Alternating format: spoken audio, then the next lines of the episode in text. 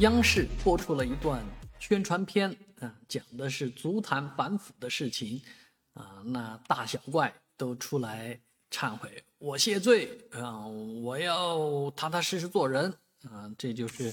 曾经风云人物，曾经是中国足协上啊，老子天下第一的那种那些人啊，从足协的这个党组书记杜兆才。啊，足协主席程序员啊，中国国家队队长啊，这个总教练、主教练李铁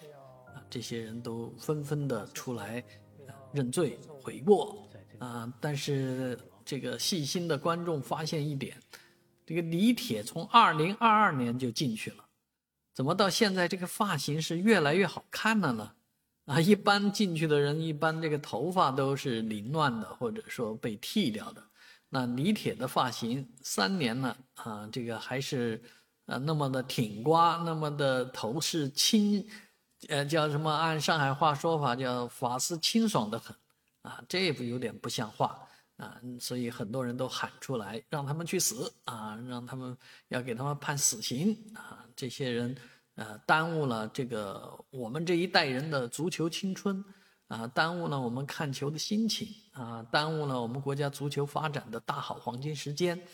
那你想想，以后这个足球啊，不管怎么发展，那其实我们最需要它的时候，三大球最应该发力的时候已经过去了。啊，可能我们以后就不看中超了，也不看什么世界杯了，我们都看村超去。